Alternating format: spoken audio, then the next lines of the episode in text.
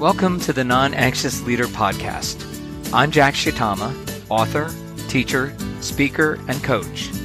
I focus on your spiritual, emotional, and physical well being to help you be the best leader possible. Each episode explores research and practical tips so you can be a non anxious presence personally and professionally. And now, here's the show.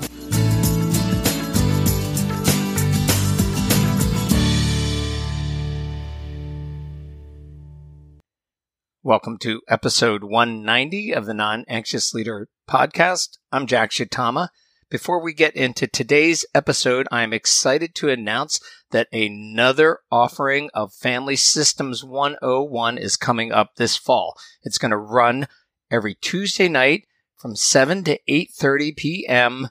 Eastern Time and it will start September 27th and run through December 13th. That's 11 weeks of sessions including a week off for Thanksgiving. The course will be run again by Brian Ivory and Lisa Reardon. They'll be joined this time by Dave Mullen, who participated in the spring offering of Family Systems 101 and who has been studying Bowen theory for a long time. The course uses my book, If You Met My Family, You'd Understand, a Family Systems primer, and you get a free PDF copy of the book just for being a part of the class. If you want more information or to join the class, you can go to the show notes and click on the link. You can also email me with any questions at jack at christian-leaders.com. I'll be joining the first and last sessions, so I look forward to seeing you there. Now, without further ado, here is episode 190 Two Levels of Self Differentiation. This episode is based on an interview with Michael Kerr in 2007 by the Family Systems Institute. And I want to give a big thank you to Michael Naka, who gave me a heads up about this interview and also asked the specific question about these two levels of self differentiation. And of course, I thought, well, if he is asking, then it's probably a good topic for a podcast episode. Dr. Michael Kerr trained under Murray Bowen for two decades, and then when Bowen died in 1990, succeeded him as the director of the Bowen Center for the Study of the Family at Georgetown University. So Kerr has stellar credentials. In this interview, Kerr reminds us that self-differentiation is hard. He doesn't say this, but I am reminded that Murray Bowen said that most people are able to differentiate less than 30% of the time, that 50% of the time would be extraordinary and 70% of the time would be a once in several century occurrence. In this interview, Kerr says, quote, we are all a lot more emotionally immature than we would like to think. Emotional immaturity comes in so many deceptive packages, such as helping others. We often try to help others to relieve our own anxiety about their distress. It is hard to appreciate the depth to which anxiety runs our lives and the myriad ways we try to deal with that anxiety that are out of awareness. End quote. Kerr is reminding us that many times the ways that we function may seem healthy, but are not actually differentiating. We are using ways to relieve our anxiety that are not necessarily taking care of self. The example he uses of helping others is that helping others is not bad, but when we do it to relieve our own anxiety, we are actually avoiding our own discomfort. In this interview, Kerr identifies two levels of self-differentiation, functional and basic. And I have been studying family systems theory for 30 years, and I have not seen this distinction.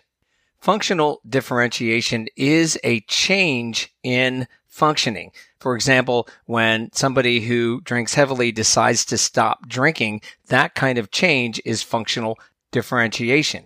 Kerr describes this as change. And what he notes is that even though this type of functional differentiation changes how we function, it still does not get at the underlying anxieties behind who we are and what makes it difficult to differentiate. In contrast, basic differentiation is described as progress. This is when we start to deal with the underlying anxieties in our functioning and it makes us more resilient and better able to manage the challenges that trigger symptomatic behavior. The way I would describe this is that functional differentiation, which Kerr describes as change, deals with how we act. It's in a way a managing of our functioning. So even though it doesn't get at the underlying anxieties, it helps us to function more effectively. One of the best examples of this is self regulation. This is something I talk about a lot, but self regulation doesn't actually deal with the underlying anxieties. All it does is it helps us to manage our automatic response. It helps us to avoid responding automatically with either reactivity or adaptivity. This is increasing the space between stimulus and response so we can be more self-aware and more intentional, but it does not change the underlying anxieties. Functional differentiation enables us to manage our responses, to self-regulate, but it doesn't mean we won't feel anxious inside. We still will feel very anxious inside, but because we are self-aware and intentional, we're better able to manage it. So, for example, if you have a family member, a coworker, or a member of the church who is always doing things that trigger your anxiety and cause you to respond automatically, when you learn to self-regulate, you are increasing your functional differentiation. You are learning not to respond automatically to those triggers that are caused by the other person's functioning. Now, in some ways, this is taking responsibility for self. This is managing your own response. But it is not the same as increasing your resilience. It's not the same as basic differentiation. Increases in basic differentiation occur when we do our own family of origin work. When we start to look at our family of origin without blaming to better understand how we function and how others function in the system, it enables us to take more responsibility for self. And then it enables us to rework the relationships in which we have difficulty differentiating.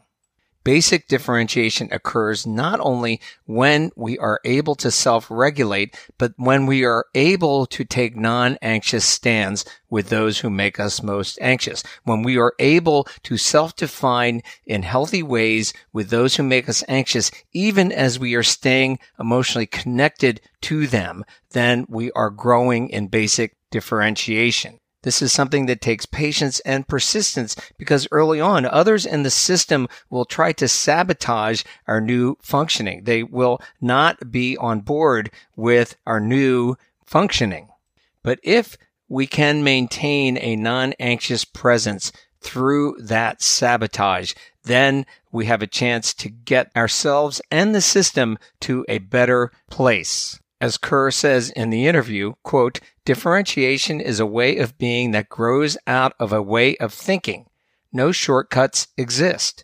People must think more objectively about their families and then act consistent with that new view.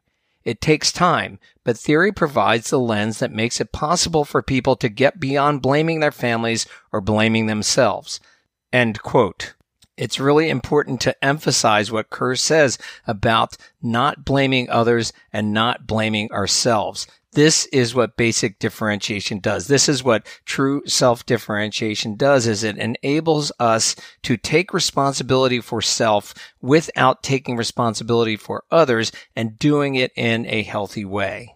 I believe the main takeaway for non-anxious leaders is that we can begin by increasing our functional differentiation, but we want to work on our basic differentiation as a long-term approach to growing as an effective leader.